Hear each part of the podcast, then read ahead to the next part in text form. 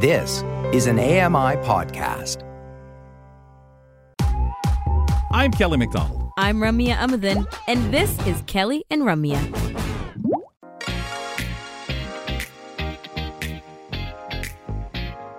It's Kelly and Ramya. Thanks for sticking around. We enjoy having lots of content to share with you.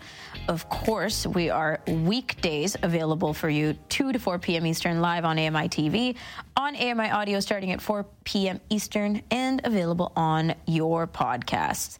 Let's get into accessible gaming. Kelly and I have been looking forward to this convo because earlier we talked a bit of accessible gaming as well with Mike Fair. But Marcus McCracken joins us on the second Thursday of every month without fail to talk accessible gaming with us. And Marcus, you're reviewing something um, that's been out for a while, but has been remastered for the PlayStation 5, and that's Last of Us 2. Want to get into what you like, what you dislike, obviously the accessibility around it. I think it's fair to say Kelly and I have uh, no experience playing Last of Us. Kelly? We're getting plural again. Okay, well, have you played it? No, of course Okay, not. all right. But Carrying on. So, describe to us first, for some context, what the game is about.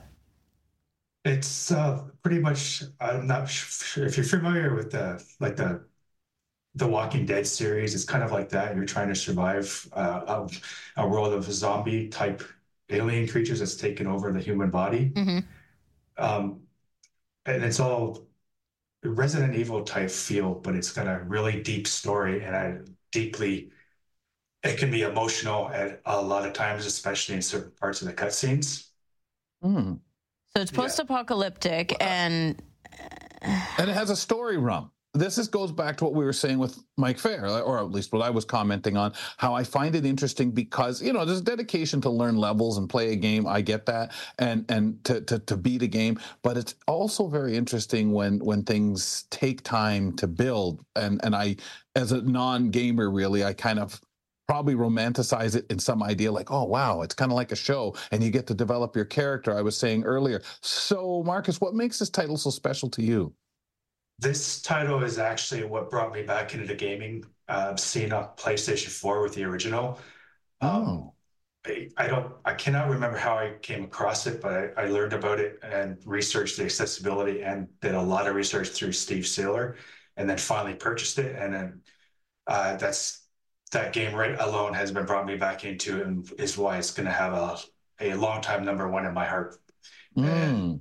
Yeah, the opportunity to play the first one finally, and then the remaster just made it even more special for the Pro 2. okay, yeah, So- tell us about that.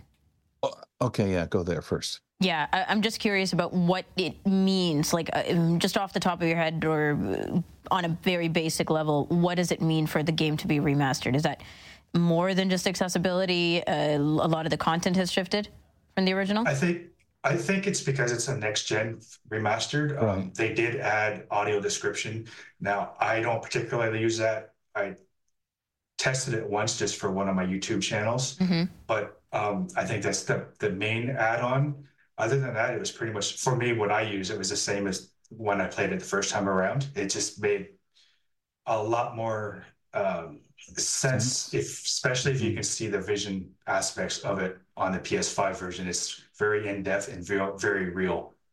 what is your technique you mentioned steve saylor we know um, steve very very known in the gaming accessible gaming world out there um, to to get encouraged by someone to get kind of that leg up on a game and get the interest that you formulated for the original with this um, time how long did it take and how does how does a game like that in someone who's so passionate about gaming pass that on to someone like yourself who's passionate and trying to learn something new I, I think that varies on the person. For myself, I've always been a gamer. I've always right um, thought about trying to get into the gaming world as a whole, but I never knew how about to do it. And when I came across the accessibility and by chance Steve Saylor, that just made it uh, a reality almost. It's but now it's just going to take time and dedication and continue loving what I'm doing and f- learning from what others are doing in that's already in the consulting business with uh, developers. so important and and i know to each their own, right? Like everybody has their reason for playing a game, like you said, very personal. Um, but people like yourself, Steve, there's there's a little bit more of another mission with that. Yeah, for me, it's it's like a hobby, but I'm also trying to teach others that there is still, if you're new to gaming or want to get back into gaming, there's really nothing that you're not going to be able to accomplish as long as you are willing to adapt and learn as you go along. It's just like everyday life in in general terms. Mm-hmm. Um, and I'm curious about the settings. So you mentioned, you know, you tested certain things that, especially when it comes to AD, the audio description. But tell us more about the accessibility and settings, I guess, features that are available for this game to make it easier, seamless for the blind gamer. Okay, so what I use constantly, and I'm sure a lot of us will be using, it's audio navigational cues, which means uh, I have them mostly turned all of all of them on um, I'm able to know wherever the enemies are, any objects, just by the sound difference in the cues. Um, and I like to use a stealth, so I like to sneak up on enemies. You have the option to, when you're crouching, by pushing uh, one of the buttons, you hold it, and either square will find you the enemies, it will highlight it, or you push the circle, and it'll highlight an object, and it'll highlight it in the click of the thumbstick, will point the, the camera in that direction for you. So you're always knowing where you're going at all times. Oh, okay. okay. Wow, that's really interesting. Uh, we want to run a clip because we've got a clip from you that gives a little bit of a demo of the audio cues and a little bit of audio description. Let's take a listen and watch.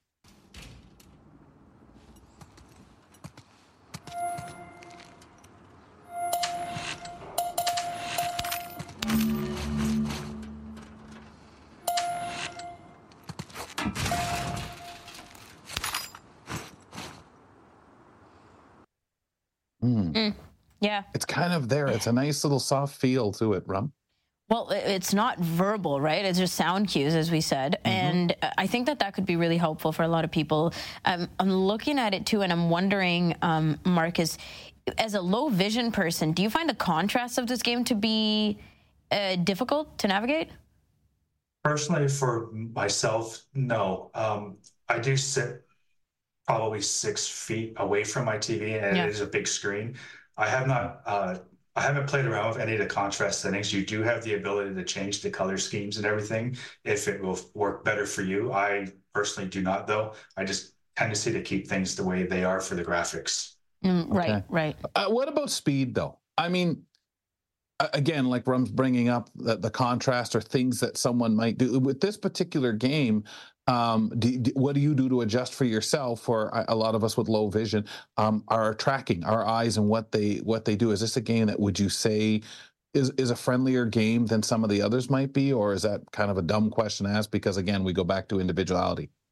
Yeah, it, it all depends. But to be honest with you, I do play on it's considered story modes. In lamer terms, it's easy. It focuses more on the story with little to, I don't want to say no combat, but it focuses more on the story. So it's okay. a little bit slower.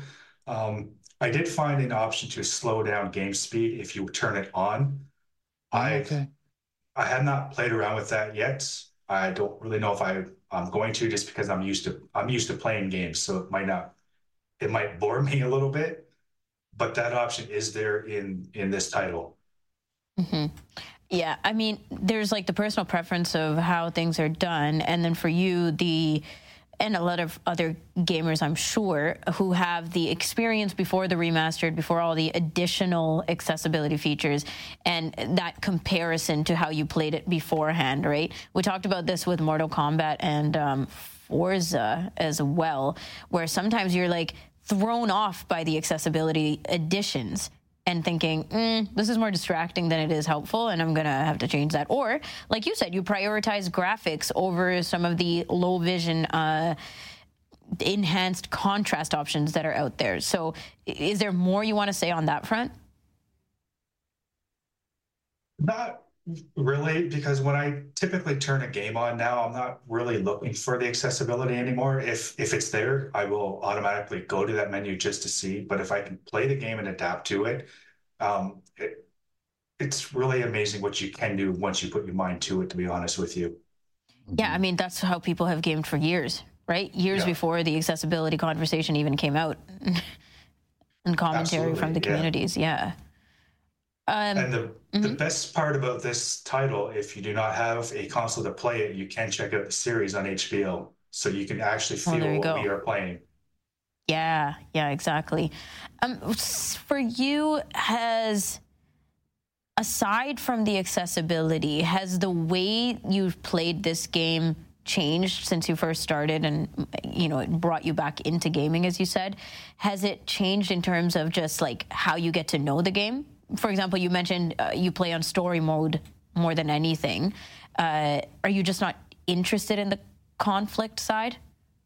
Once I complete it, I'm actually going to replay it and change the difficulty a little bit. Um, it is very much replayable. Uh, Yeah. Just taking my time right th- now through it, but I'm going to go back into it and play it on a more difficulty. I think this might be the first title I go after uh, the trophies, which are just achievements throughout the game. Mhm. But that's when I'm going to attempt to play it on a more difficult level. And is there a lot of commentary from the Blind Low Vision uh, gaming community around Last of Us Remastered 2? I believe there was when it was being hyped up to be released. I haven't heard much now because there's a lot of content coming out within the next couple weeks. Okay. Uh, when was it released again? Uh, Last of Us is is already out. Yeah. When was it? The- When was the Uh, remastered released? Uh, January 19th, I want Okay. to say. So quite recent. I guess people are Yeah. still Right. trying to figure things out. Or they're moved on to the other the next thing, like Yeah, you to the say, next thing, Marcus. yeah. There's a lot Fair. going on right now. Yeah. yeah. Uh, also, I want to ask about the developers. You know, earlier when we were talking to Mike Fair, we chatted about the developers of Conjury, um, and the second game he brought up, which escapes my mind, Eh, the Doncaster, thank you. Uh, the developers are super in touch with the community. They have, you know, put themselves into the platforms where the gamers, the blind low vision gamers are to keep track of what's going on, the feedback, but also just be there to constantly update and um, re-release things as they, you know, get explored, right? As glitches get figured out and all this other stuff. So I think that that's really helpful. But obviously, that's not the case. I'm assuming that's not the case with big, giant gaming developers like this one. From my understanding, just in the last few years, Naughty Dog, who is the developer of The Last of Us, they are very much very much into the community, especially with the accessibility community and consultants that they already work with. And they are continuously working with other members just to make their games even better. Um, I also believe Ubisoft is another developer on that same path to making games great for everybody. Mhm. Okay, cool. Yeah. All right, Marcus, looking forward to chatting with you next month. Do you know what you Thank want you. to chat about yet? I might drop it down a little bit and bring a game for your Android devices. It's a small Nice. dice game. Okay, Just, perfect. Change it up. Yeah, well, it might not even be that. We still got a month. Thank you. Yep.